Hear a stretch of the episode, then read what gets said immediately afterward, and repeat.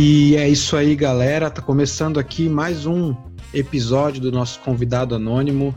Hoje muito especial porque se trata, na verdade, de uma convidada anônima, que é a Gabriela Encarmo. Ela é advogada e mestranda em Direito lá na Faculdade de Direito da Universidade de Lisboa, lá em Portugal. E ela falou um pouquinho para nós é, sobre a atuação do cristão no direito ou na advocacia. E na verdade, este episódio aqui é também é especial porque se trata de uma live gravada durante o mês de novembro lá no perfil lá do perfil da ABU Floripa, Aliança Bíblica Universitária, aqui de Floripa. Então, além desse, desse tema né, de, de direito, nós falamos lá, cada sexta-feira, foram quatro sexta-feiras, sobre vários temas, psicologia, jornalismo, arte, e você pode acompanhar essas lives lá no perfil da ABU Floripa, arroba ABU Floripa, bem facinho assim. Sobre a Gabriela Encarmo, nossa convidada anônima aqui no, no, no, no nosso sexto convidado anônimo do Teólogos Anônimos, você pode conhecê-la pelo perfil dela, arroba Gabrielen, com dois L's, Carmo. Conhecer ela também no podcast O Que Dizem as Crentes e pode procurar as palestras dela no YouTube. Então é isso, eu queria agradecer a Gabriela Encarmo e o pessoal da, da ABO Floripa, principalmente o Daniel, que autorizaram que eu editasse e publicasse este, esta conversa, esta entrevista com a Gabriela aqui no arroba Teólogos Anônimos. Então, é isso aí. Depois da vinheta você vai ficar com essa conversa que foi muito legal. E é isso. Segue lá, arroba Floripa, segue arroba Gabriela Encarmo e segue arroba Teólogos Anônimos. Vamos lá. Os Teólogos Anônimos apresentam Convidado, Convidado Anônimo. anônimo.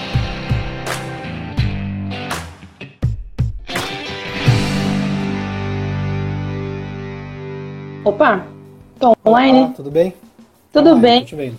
É um prazer, né? Muito obrigada por ter me convidado para falar sobre isso, porque eu, eu, gosto muito dessa, dessa questão de, de falar sobre atuação cristã, sobre vocação, né, sobre vocação intelectual jurídica ou só vocação jurídica, porque foi uma, uma, uma caminhada muito, muito extensa minha, né, rumo àquilo que eu acho que Deus quer que eu faça para Ele, né, através dos dons e talentos que Ele me deu.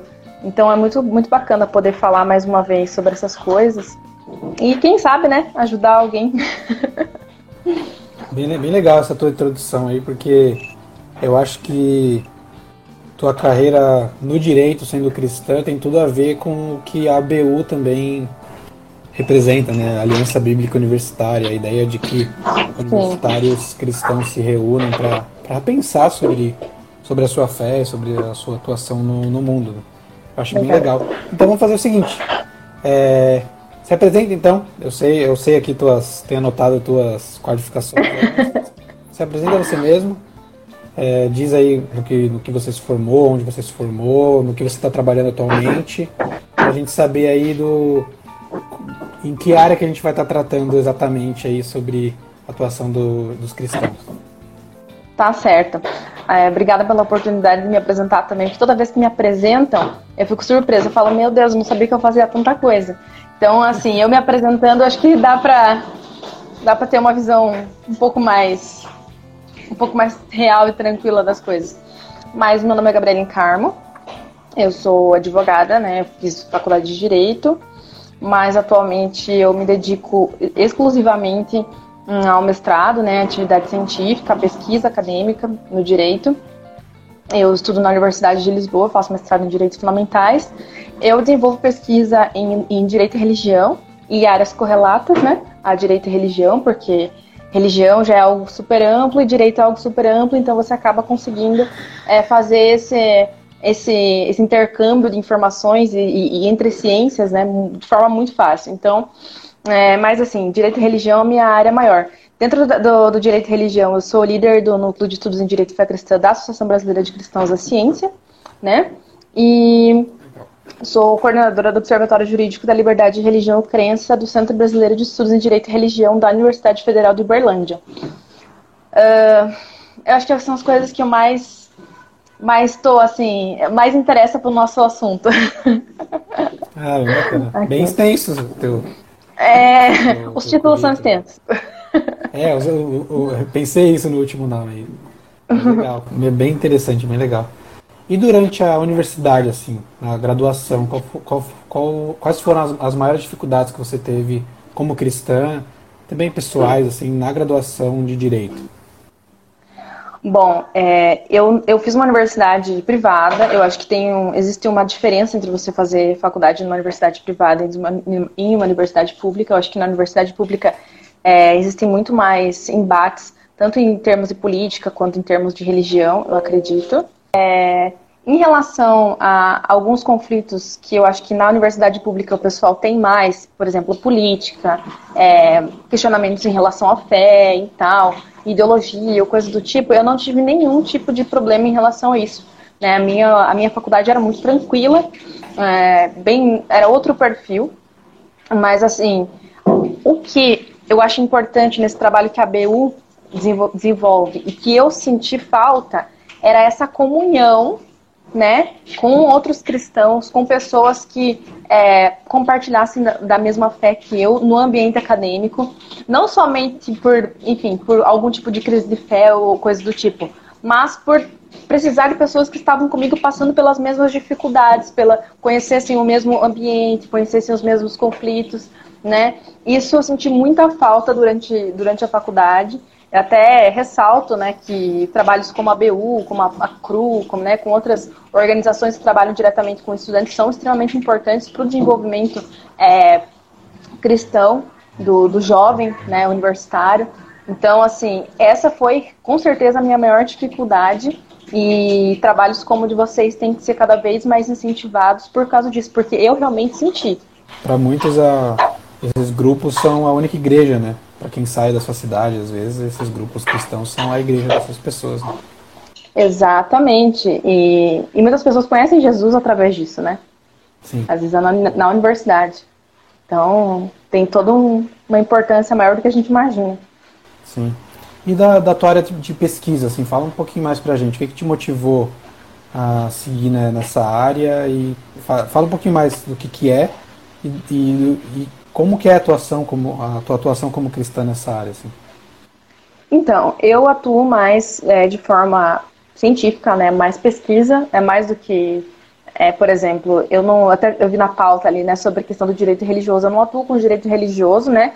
Que é mais essa questão, essa relação entre a instituição religiosa, a igreja, né? E as demais instituições, né? Essa, essa, essa, essa relação da advocacia, né? Da, da defesa da igreja. Eu não faço isso eu trabalho com direito e religião, né? Tipo assim, religião de forma lato senso, né? Claro que eu sempre vou focar no cristianismo, porque é aquilo que eu mais conheço, teologicamente, eu tenho mais é, um pano de fundo maior, né? Mas então eu eu tenho as minhas últimas pesquisas tem, foram foram mais assim no sentido da Covid-19, né? Eu publiquei na Espanha agora esse mês, estou para publicar também em outros países mas como a liberdade religiosa é, foi tratada nesse contexto da Covid-19, em meio a tantas restrições governamentais, aqui no Brasil a gente fez uma análise da, dessa, da, das, das medidas restritivas né, da, da, da Covid-19 aí que, que foram exaradas no último ano, mas também é, existem outras formas de lidar com a pesquisa é, em direito e religião, né? Existem vários focos, né?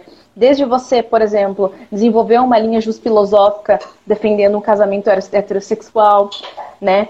É, fazer, fazer alguma abordagem, tipo, em filosofia reformacional, ou usando, sei lá, o justnaturalismo, né? Que são coisas que a gente trabalha no nosso grupo de pesquisa dentro da BC2. E eu comecei a, a entrar nisso quando eu percebi que embora eu fosse, eu me sentisse vocacionada ministerialmente para atuar dentro da igreja, como uma missionária, como, assim, tendo um cargo mesmo é, de forma, assim, não, é da igreja, é um cargo da igreja, eu não conseguia desenvolver as minhas habilidades dentro da igreja. Porém, fora da igreja, eu conseguia me desenvolver. E aquilo me causava, assim, um, uma crise muito grande. Por quê? Porque se Deus estava me chamando para um, um, um, cargo, assim, para uma vocação ministerial, por que, que ele não me dava oportunidade? Mas, em contraposição a isso, na universidade eu prosperava, entendeu? Eu não entendia aquilo. Deus, o Senhor está me chamando para para ser missionária, mas eu não estou entendendo, não consigo desenvolver nada dentro do ambiente eclesiástico, mas fora, no ambiente acadêmico, eu estou desenvolvendo bastante, não batia aquilo para mim, né? Até eu entender que eu acredito que a gente é ensinado muito errado essa questão da vocação. Eu acho que na igreja é até um sinal do, um sinal do secularismo. Eu tenho uma palestra sobre isso, que é no primeiro dia da jornada de Direito Fé Cristã, que se chama é, A Importância da Vocação Intelectual Jurídica, está lá no YouTube, se quiserem saber mais que eu conto mais um pouquinho esmiuçado, assim, tem quase uma hora de palestra, mas é, é como que eu descobri esse conflito, né? Acredito que seja um, uma, uma visão errônea, herança de, do secularismo dentro, dentro da igreja, que a gente tem como ver como vocação para as pessoas somente aquilo, tipo, pastor, missionário, é, assim, cargos dentro da igreja. A gente vê como vocação das pessoas isso. E a gente acaba deixando de fora outras atuações na sociedade que também são vocações, que também são pessoas chamadas para atuar na sociedade daquela forma, né? E eu não entendia isso. Aí eu conheci Abraham Kuyper, eu conheci a filosofia reformacional e eu comecei a entender que todas as coisas eram para Deus e por Deus realmente, né? Tudo aquilo que eu fazia era era pelo Senhor. Eu sabia que eu tinha que viver uma vida corandel, uma vida diante de Deus, entendeu? Isso, isso abrangia todas as minhas habilidades acadêmicas, tudo aquilo que o Senhor estava abrindo as portas para eu fazer, né? Então, se Deus estava se Deus não estava me colocando no seminário teológico, mas estava me colocando no mestrado, era ali que ele queria que eu tivesse, entendeu? Porque já estava orado, já estava é, muito bem debatido com Deus a respeito disso, já tinha cantado várias vezes e, e era assim que estava é, correndo. Eu pude entender que era isso que Deus queria. E quando eu entendi isso, eu tive paz. Mas tudo esse foi um processo daquilo que, inclusive, acho que está até na pauta ali, de eu, eu criar essa cosmovisão, né? Tipo, de começar a olhar as coisas através daquilo que, que eu acho que o Senhor é, quer para nós, assim, nas nossas vidas, né? Olhar tudo com olhos cristãos. Não, eu estou fazendo isso aqui que é por Deus e para Deus, para a glória dele, né? E, e eu consegui caminhar com mais tranquilidade, né, na pesquisa acadêmica, tendo essa mentalidade, tendo essa mentalidade de que o que eu estava fazendo era para a glória de Deus. E eu comecei a desenvolver muito mais nesse sentido quando eu, eu, eu desenvolvi essa mentalidade, porque eu comecei a fazer com excelência, era para Deus, né? Era, eu era uma agente do reino de Deus ali, desenvolvendo pesquisa. Eu sabia que Deus estava me colocando para falar com pessoas que eram de fora da, da, da comunidade é, eclesiástica, né? De outra forma, eu tinha que ser luz fora da comunidade eclesiástica. Então isso me deu muito mais paz e me fez entender que a minha vocação era essa, era para isso que ele tinha me chamado. Porque vocação é isso, né? O vocário, você é chamado para aquilo, para fazer, para desenvolver aquela atividade. Então, é, a minha carreira acadêmica começou nesse sentido. Para eu dar esse passo, para eu trilhar, né, rumo ao mestrado e, e, posteriormente, né, quem sabe eu vou fazer meu doutorado, tudo certinho, foi quando eu tive essa pacificação dessa ideia, tipo, não, tudo aquilo que eu aprendi sobre vocação muito provavelmente está errado, provavelmente é um sintoma do secularismo dentro da igreja, vocação é mais do que isso, todas as coisas que eu faço, todas as coisas que eu sou e todas as coisas que, que Deus colocou em mim são feitas para que eu use para a glória dele, então, isso significa que eu vou começar a olhar para aquilo que ele tem me dado, que são os meus dons, são meus talentos, as minhas habilidades, e vou começar a fazer isso para a glória dele. Então, assim, eu comecei a ser guiada realmente pelo Espírito Santo a fazer tudo que eu tenho feito até hoje e que tenho planejado fazer né, daqui para frente nessa minha carreira. Então, assim, é, é, foi fruto de muita oração, muita reflexão e conflito e sair da caixinha, né? Sair da caixinha, tipo, não, só, só, só existe pastor, só existe missionárias. É isso que eu é isso que eu acredito, né? É isso que eu acredito. Outras, existem pessoas que foram chamadas para atuar na sociedade fora da comunidade eclesiástica, né? E, e, as, e a, às vezes essas pessoas são menosprezadas dentro da igreja, Sim. né? Mas é porque a gente insiste naquela, naquela separação entre o sagrado e, e, e o secular. Entendeu? A gente, a gente insiste nessa separação e acaba perdendo muitas pessoas que assim são extremamente competentes para levar o reino de Deus, a, a, a justiça, a ética, né, todas as coisas que a Bíblia nos ensina para fora, para a sociedade, né, fora do, do ambiente eclesiástico, a gente acaba perdendo muitos, muitos missionários das artes, a gente acaba perdendo juristas, a gente acaba perdendo pessoas é, importantes por ter essa visão assim muito restrita. Legal. Eu vou comentar uma coisa rapidinho, que você falou do Abraham Kuyper. E a gente estudou na BU, nos nossos grupos, o Kuiper e o Huckmacher. E eu consegui fazer duas ligações aqui, porque você falou que na tua área de atuação você trata da religião de uma forma ampla. Eu consigo Sim. ver a influência do Kuiper, né, que ele nunca é, deu preferência na, na, atuação política dele só para o cristianismo. Ele sempre atuou de uma forma ampla, como cristão, uhum. entendo também como é a atuação política de um cristão. E eu vejo também a, um pouco do Huckmacher ali na, na ideia de procurar uma área fora do comum, né, das artes, e, e também de procurar uma área de escassez, talvez, de cristãos é, fora da igreja, assim. Achei uhum. interessante. É, na verdade, essa é uma das coisas, inclusive, que eu levo como, como, como princípio para minha vida, é, principalmente quando, quando a gente fala sobre atuação cristã no direito, a, a atuação cristã na política, muitas vezes as pessoas acham que a gente quer, de algum modo, colonizar essas áreas de, de conhecimento, essas áreas de atuação, e cristianizar isso, entendeu? Mas não é cristianizar, não é dominar, né? Mas assim, é você trazer uma alternativa cristã, às vezes, diante dessa, assim, respeitando essa pluralidade, né, de alternativas que existem, porque às vezes o que é cristão acaba sendo oprimido, né, nesse, no, na sociedade. Então, não, a gente não, a gente vai tomar, a gente quer o nosso espaço também, a gente quer a nossa, a nossa visão, a gente quer ter a nossa, a, nossa opinião é, respeitada, a nossa, a nossa visão também usada academicamente. Entendeu? A gente quer ter isso. Então, assim, sem, sem reprimir outros, né? A gente não, a gente quer, quer, quer assumir o nosso, nosso espaço só. Respeitando essa pluralidade, né?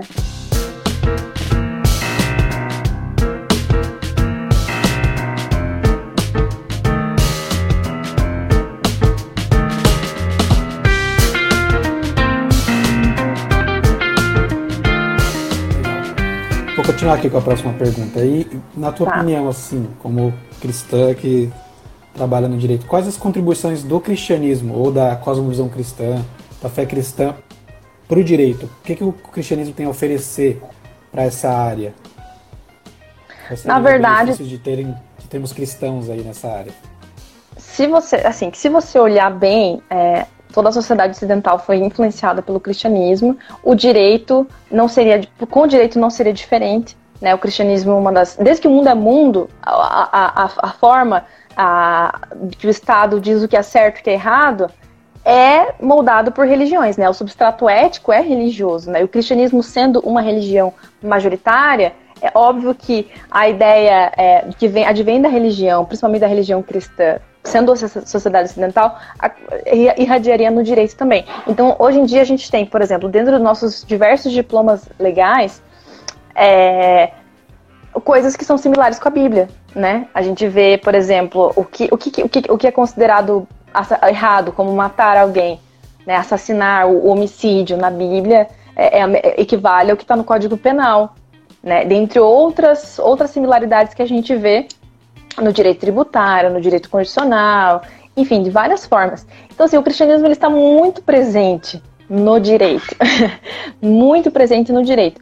Mas o direito ele não pode ser um direito cristão, não um direito cristianizado. É, então ele não pode ser é, dessa forma. Mas existe essa influência, a gente não pode negar. Mas são coisas que não são nos ensinadas na, facu nos ensinadas na faculdade. As pessoas querem tirar a religião da, da, de tudo, né? Elas querem assumir uma posição de neutralidade que é um, que é, que é um mito, né? E, mas elas querem assumir, mas às vezes acabam tendo um posicionamento é, de, na verdade, de ojeriza a religião, né? Ela, na verdade, não quer, ter, não quer ser neutra, quer afastar a ideia religiosa de vez daquilo. Então, isso não é ensinado pra gente na, na faculdade e às vezes a gente não consegue ver Deus, a gente não consegue ver, ver Jesus, a gente não consegue ver a Bíblia na nossa área de conhecimento. Então, eu acho importante fazer esse tipo de resgate, né, na história do direito, é, no, na, na filosofia do direito, acho muito importante para que a gente consiga é, perfilhar caminhos, né, que estejam coerentes com a nossa fé cristã, premiando essa pluralidade de ideias, claro, sem ter que se submeter a outras agendas, a outras visões que não são, não fazem parte da fé cristã, entendeu? Então, assim, claro que você pode também é, ver graça comum, né, no, no, nas outras coisas, óbvio, mas, assim, eu acho importante, por exemplo, eu, tava, eu, eu comentei esses dias sobre o direito de família, né? Uma das maiores doutrinadoras, né, uma, uma das maiores escritoras de direito de família é Maria Berenice Dias, e Maria Berenice Dias, ela fala, assim, coisas absurdas, e ela é uma super, é uma super autoridade no direito de família. Ela tem, ela tem aquele lance da afetividade, né, da família por, ativi, por afetividade, entre outras coisas que não condizem com a fé cristã. Mas essa mulher, ela é uma autoridade no, no direito de família. Se, se eu, sendo cristã, não colocar, por exemplo, numa peça minha ou num trabalho meu acadêmico, que for do direito de família, ela como referência, a minha nota já vai ser mais baixa, porque ela é uma super, é, uma super autoridade, ela é uma, é uma fonte primária do direito de família, entendeu? E assim, a gente não tem alternativa, nós cristãos ficamos aí presos a ter que reproduzir algumas ideias que não condizem com a nossa fé cristã, porque nós não temos alternativa.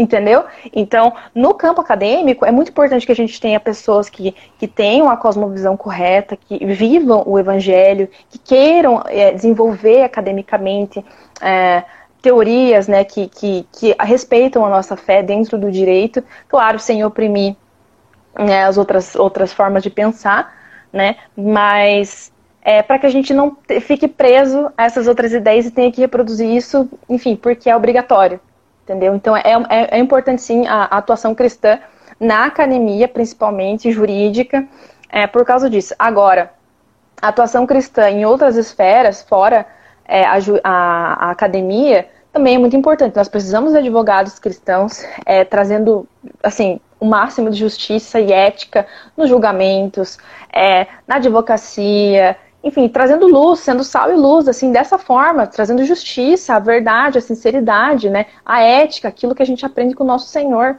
entendeu?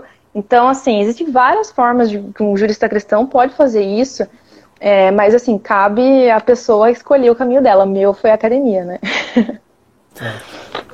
Legal. E, e para você, você acha que tem diferença? Se, se sim, quais seriam as diferenças de um de um jurista cristão, por exemplo, um jurista não cristão, é, talvez dê para estender aí para o advogado também. O que, que mudaria na atuação, ou na argumentação, ou na, não sei, na pesquisa? O que, que muda? Você quer, talvez seja uma pergunta eu, difícil, mas qual que seria a diferença? Eu acho, hoje que eu tenho mais amigos cristãos que atuam comigo, né, junto de mim. E eu também tenho colegas que não são cristãos. Assim, claro que a gente sabe que tem muitas pessoas que não têm religião, que às vezes são melhores do que pessoas que têm religião, né? Mas eu acho que a, a, o verdadeiro convertido, o verdadeiro é, o verdadeiro servo de Deus, que tem um caráter moldado pelo Espírito Santo, é, a pessoa que vive a verdade do Evangelho, ela, ela tem, ela normalmente ela vai ter algumas habilidades, algumas, algumas qualidades, né, que vão sim interferir no trabalho de, dela, no modo que ela vê o mundo e na forma, na forma que ela atua. Né? Ela, na verdade, é só um meio para a atuação divina na Terra, né? É um meio para Deus, é, é as mãos e pés de Deus na Terra.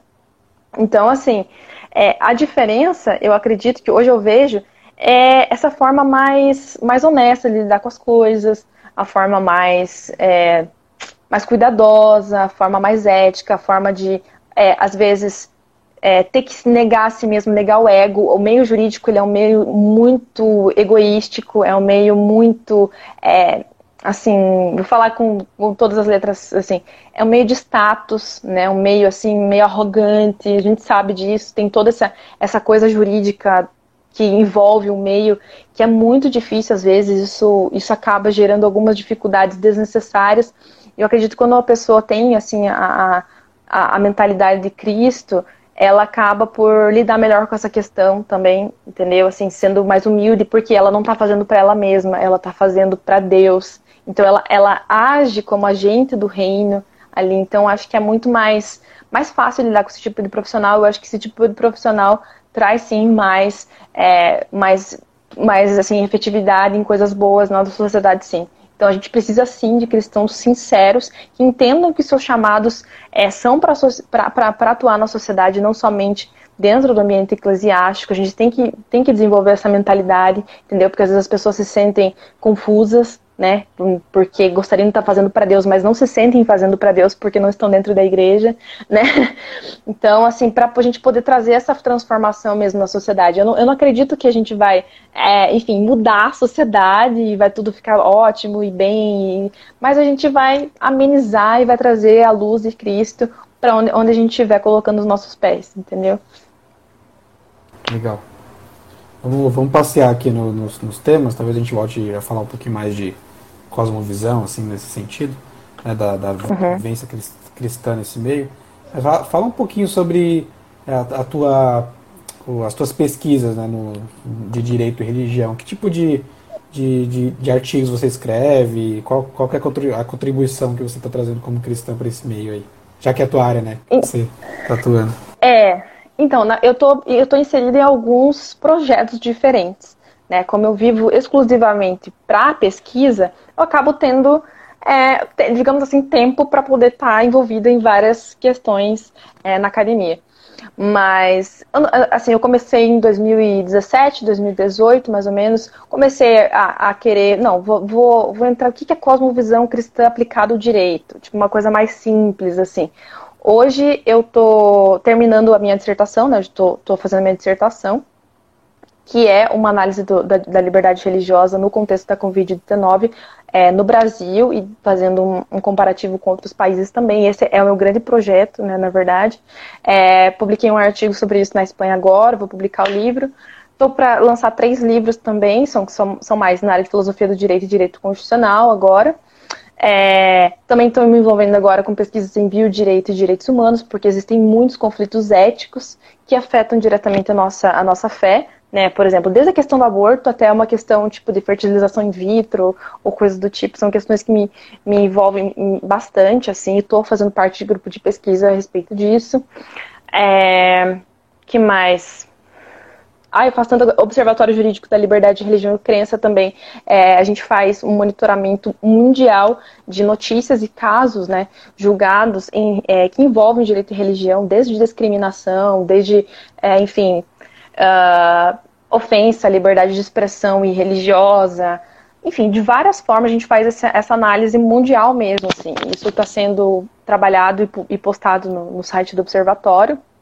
E, claro, né, a gente busca também é, ter uma, uma, comunicação não violenta nessa, em, em tudo isso, porque é como eu não estou lidando só com a fé cristã, estou lidando com religião de forma, de forma geral, é, a gente também tem esse cuidado muito específico dentro do nosso trabalho, assim.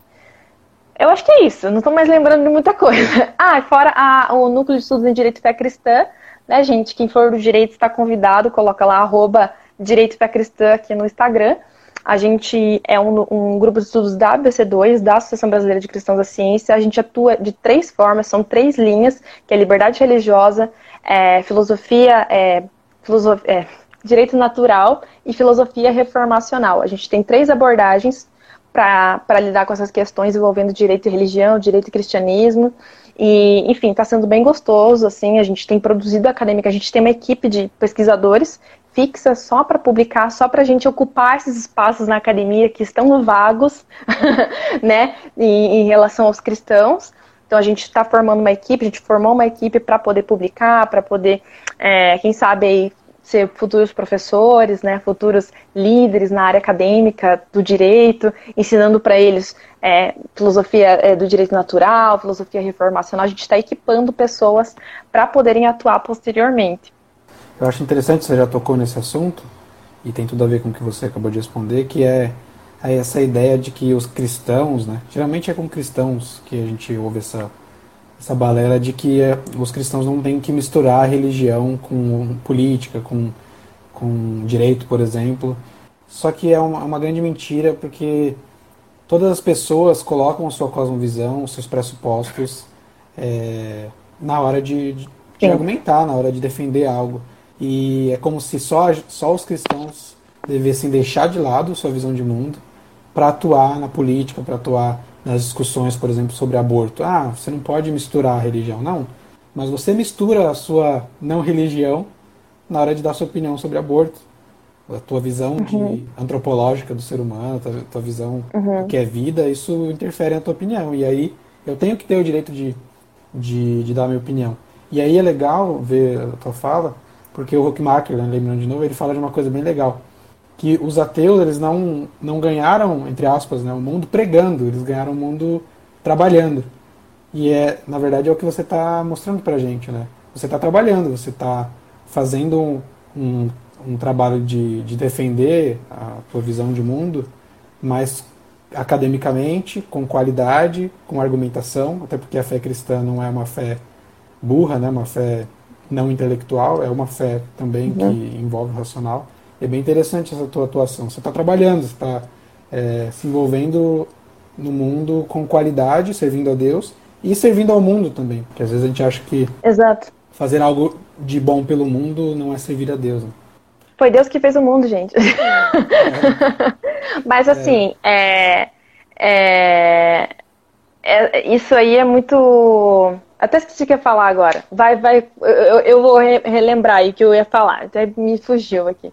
Tá você falou um pouquinho das, das, das instituições aí que você participa. Fala um pouquinho da sua atuação, parece que você já atua na, na Júri também, né? Fala um pouquinho do, do que, que é. Então, e, eu... ABC2. Qual é a importância dessas instituições para o cristianismo e para o direito, né, principalmente?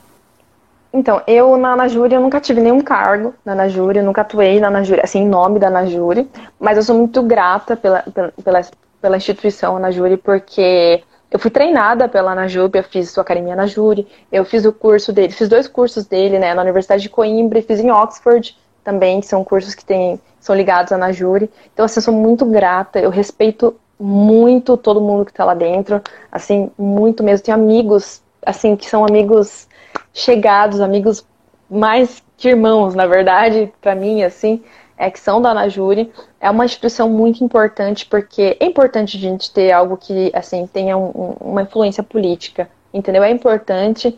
É, tava ainda bem que alguém tomou essa posição, né, de, de foco, né, é mais, mais mais de influência política e de outras formas também, eles atuam de outras formas, né? Mas assim, eu acho que agora, até onde eu tenho visto, esse é mais o foco. Mas assim, eu nunca, nunca atuei em nome da, da instituição. Eu só fui, só fiz treinamento deles, assim, e tenho muitos amigos lá e respeito demais, assim. É, eu, eu, costumo falar, eu não cuspo no prato que eu comi. Deus me livre, assim, não, não cuspo no prato que eu comi. Agora a ABC2 é a minha, é a minha instituição atual, assim, que eu tô, que eu sou associada e que eu sou líder dentro da, da, da associação. Então, assim, eu posso falar mais, assim, eu acho, porque realmente eu já conheço mais o pessoal lá dentro e tenho, tomo decisões, né, a respeito do trabalho.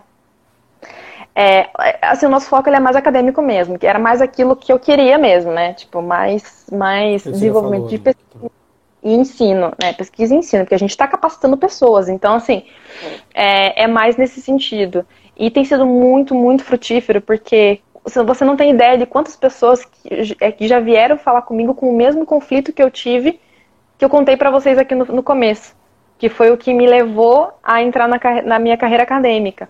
Muitas pessoas vieram a, a, a mim com esse tipo de conflito.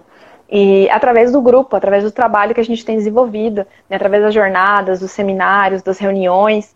Então, assim, é, isso tem sido muito gratificante, assim, eu acho que esse é o nosso foco, esse é o nosso, uma das, das coisas que Deus tem usado para para tem nos usado para fazer, né? Esse despertamento intelectual, acadêmico, do pessoal do direito, né? Porque, ah, lembrei que ia falar aquela hora. Por quê? Você falou assim na questão, tipo, ah, tem uma questão, do, por exemplo, do aborto, né? A gente não pode chegar no, no STF com a Bíblia. A gente não pode falar, né, porque que, que aborto é pecado, então a gente não quer. Não, a gente vai ter que construir todo toda uma, um argumento né, filosófico, jurídico. A gente é, é assim, é, é, é algo que, que, que, exige mais do que só a religião, só os nossos preceitos religiosos. Tem que, gente, claro que a gente vai fazer aquilo através da nossa cosmovisão, olhando, né, através da nossa cosmovisão, mas a gente vai ter que usar as outras ciências, né? A gente não pode chegar com a Bíblia do, di, é, diante do, do, Supremo Tribunal Federal, né? E, e eu acho que o grupo tem sido uma certa, um certo, vamos dizer assim, um certo uma certa incubadora de pessoas que futuramente vão agir, vão atuar dessa forma, entendeu?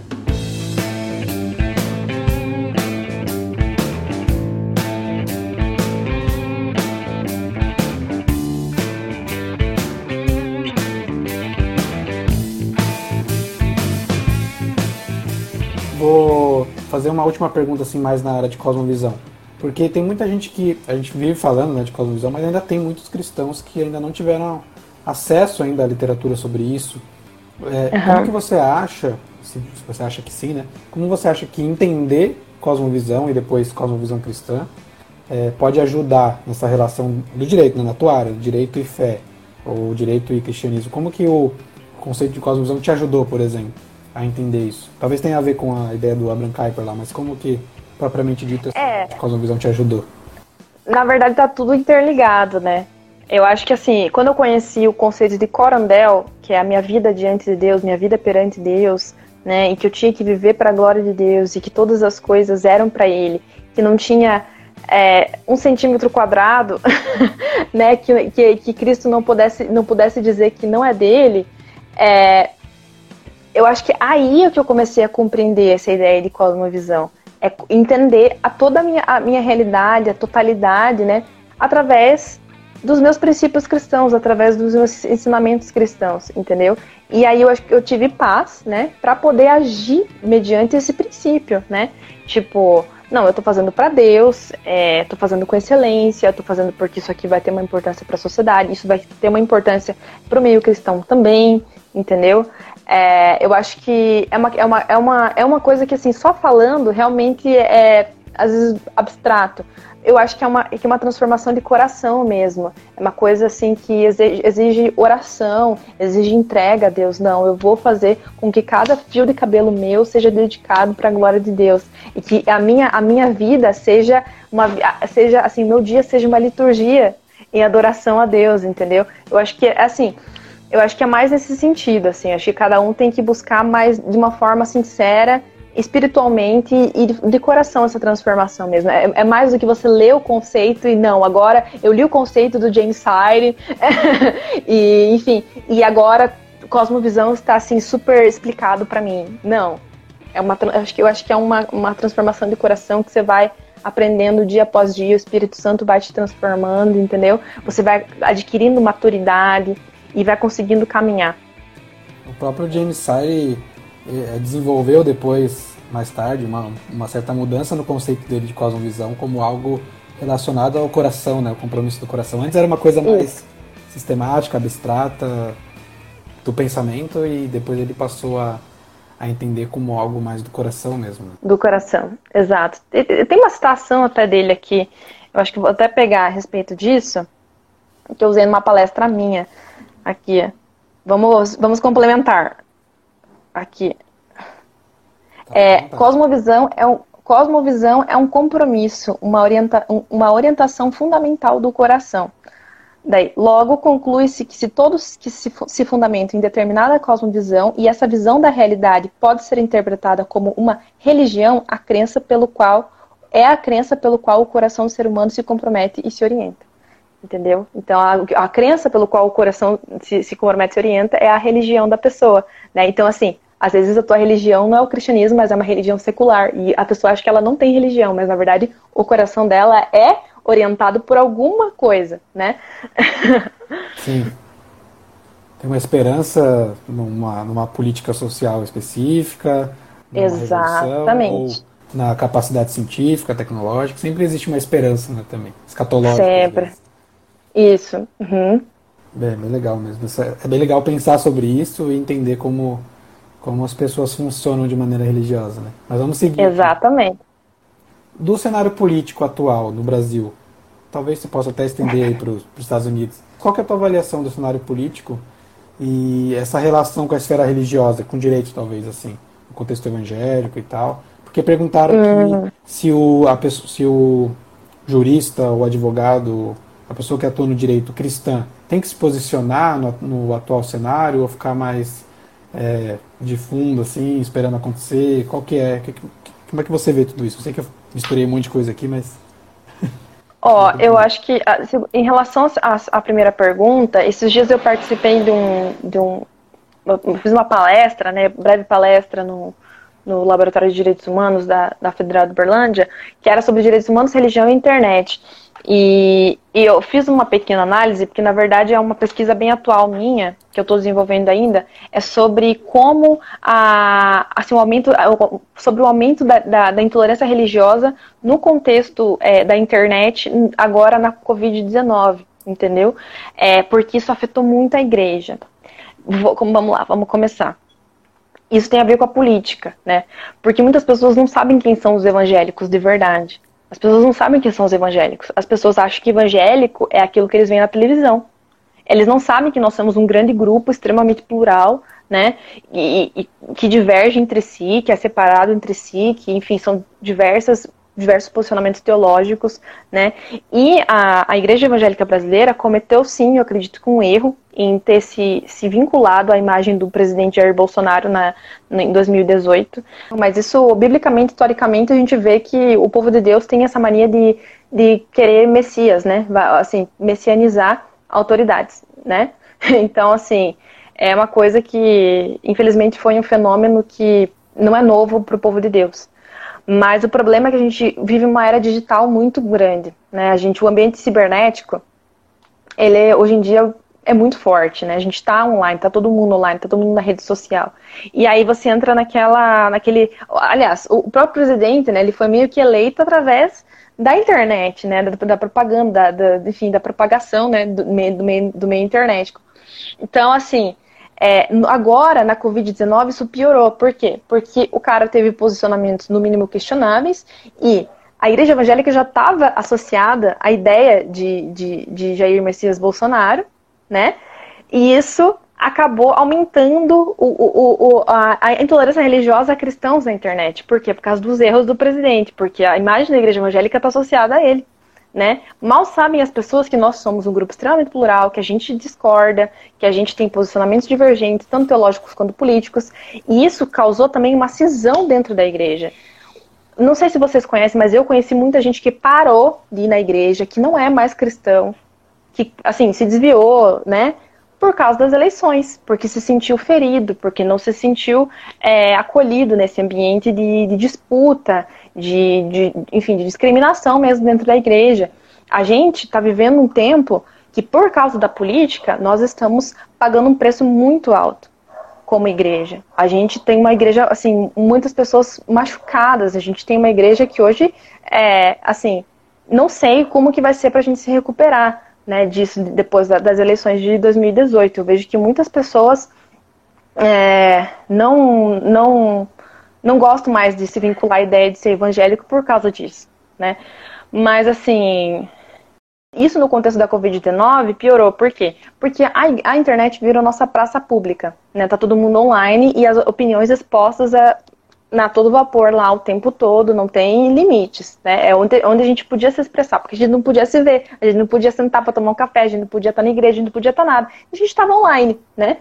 Então, isso aumentou sim a intolerância religiosa no ambiente virtual, porque o Bolsonaro faz, falava uma coisa, ressoava nos evangélicos, alguns evangélicos é, e as pessoas de fora não sabiam quem são os evangélicos de verdade, né? Ou, enfim, dentre outras outras, outras explanações que a gente pode é, perfilhar aí no meio dessa narrativa, mas de forma geral, assim, acho que deu para entender. E, enfim, a gente agora.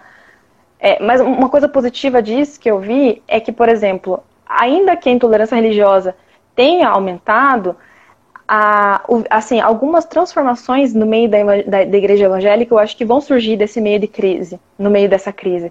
Por quê? Pelas, pelas, pelas opiniões estarem tão expostas assim agora, é, foram levantados vários questionamentos, tipo, cara, isso não está certo dentro da igreja.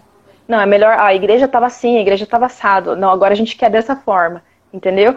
Então, assim, algumas transformações têm sido, vão, vão vir através disso também. Então, assim, esse, esse cenário atual, né, que a gente está mais na internet, na Covid-19, esse cenário político terrível, né, de crise, também vai surgir várias coisas, né? Aumento de intolerância, mas também provavelmente vai ter algumas mudanças dentro da, da comunidade eclesiástica, com certeza, porque agora nós estamos mais críticos, né? A gente tem o poder de falar, né, no ambiente da igreja, a gente não falava nada, deixava só o pastor, o presbitério tomar as decisões. Agora não, agora a gente publica no Twitter. A gente fala no grupo do WhatsApp, a gente berra, e agora ninguém tem vergonha de falar. Faz live, entendeu? grava podcast. Faz, faz live, é tanta, como diz o Thiago Cavaca, tanta gente inteligente, né? Tanta gente tem que fazer podcast, tem que fazer, nossa, quanta coisa, entendeu? Tá todo mundo assim. Então eu acho que isso vai trazer transformações positivas também para a igreja evangélica. E isso também, isso surge também dessa, dessa crise política aí que a gente, que a gente vive, né? Sim. Agora a outra pergunta não. Agora outra pergunta eu não lembro qual que é. Mas tinha, era, tinha a ver com isso, né? Se, acho que era se o, se o jurista, se o advogado, se o especialista em direito que é cristão, ele tem que se posicionar, se ele tem que atuar, ou se ele tem que ser neutro, digamos assim, né? Acho que era. Olha, eu acho. Ó, sinceramente, eu acho horrível quem fica obrigando as pessoas a se manifestar o tempo todo sabe? Assim, isso fere a liberdade individual da pessoa de se expressar, sabe? Eu acho horrível. Na internet tá tendo muito isso. A pessoa ela tem que expressar a opinião dela sobre aquilo. Ou se ela não expressou, aí vem fulano e, poxa, exemplo, Gabriele não falou sobre aquele caso, então ela tá passando pano. Tipo, não, cara, às vezes, às vezes não vi, às vezes, pô, eu tenho família. Entendeu? Tipo, não fico só online, né? Então, assim, primeira coisa que eu quero já deixar bem claro, sou contra isso do cara ter que se posicionar sempre. Eu acho que você tem que saber se posicionar sim, mas com sabedoria. Sabedoria é tudo. Sabedoria é, é assim, é o princípio, né? Daqui de tudo que você for fazer. Às vezes a, a gente acha que já sabe, né? Chega um assunto e a pessoa já quer opinar, sendo que ela não tem as informações ainda daquilo, né?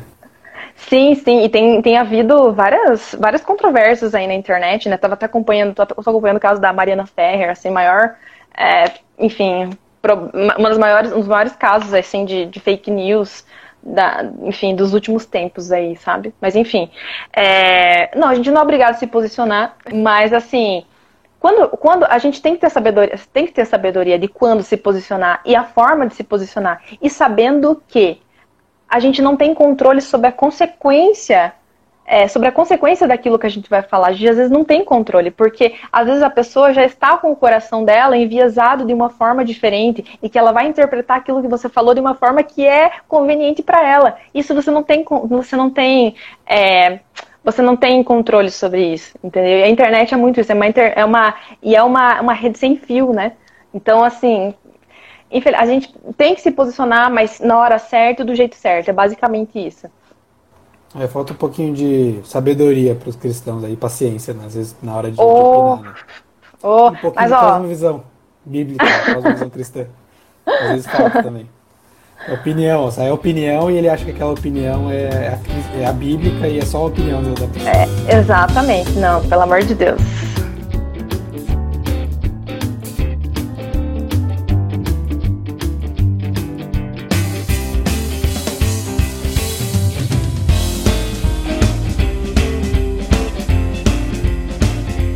Para finalizar, Gabriela, antes das perguntas do pessoal, se é que vai ter, qual, é, qual, qual a dica que você dá, que conselhos você dá para quem quer estudar direito e é cristão, ou para quem já está estudando, ou para quem terminou e está meio perdido, é, sei lá, tá achando que não dá para ser cristão e advogado, por exemplo, ou advogado é, é cristão e acadêmico. Quais são as dicas que você dá para quem está na graduação, ou para quem já saiu, para quem vai entrar, para quem está tá em dúvida talvez em, em atuar no direito ou não? Olha, toda vez que. Me perguntam bastante isso, sabe?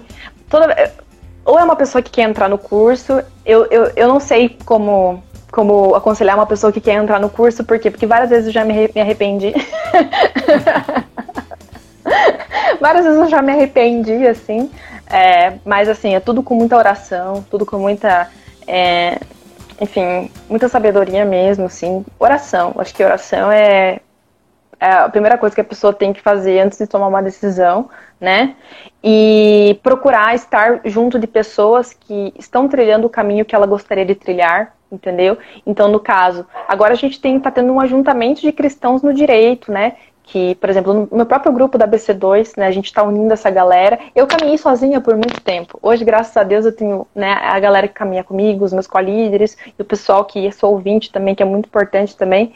E buscar estar perto das pessoas que, que estão trilhando o caminho que você quer trilhar também. É, orar muito. É, se, se, se adquirir capital intelectual a respeito daquilo, né, ler sobre aquilo, buscar material. Então, assim, é, é buscar mesmo, buscar tanto em oração quanto é, de outras formas, né? Tanto é, por amizade, conselhos, como, enfim, como realmente ler livros, ver, ver, ver, ver documentários, enfim, se, se munir dessa forma, né? É, eu sou suspeita, porque hoje eu, eu costumo dizer que eu faço pelas pessoas o que eu gostaria que tivessem feito comigo. eu gostaria realmente que alguém tivesse me aconselhado e me ensinado todas essas questões teológicas. Eu gostaria que alguém tivesse tirado todas essas minhas dúvidas, que tivesse dito que realmente a minha atuação fora do ambiente eclesiástico também é importante, também para a glória de Deus, sabe? Assim, eu, eu não teria perdido tanto tempo, eu acho, sabe?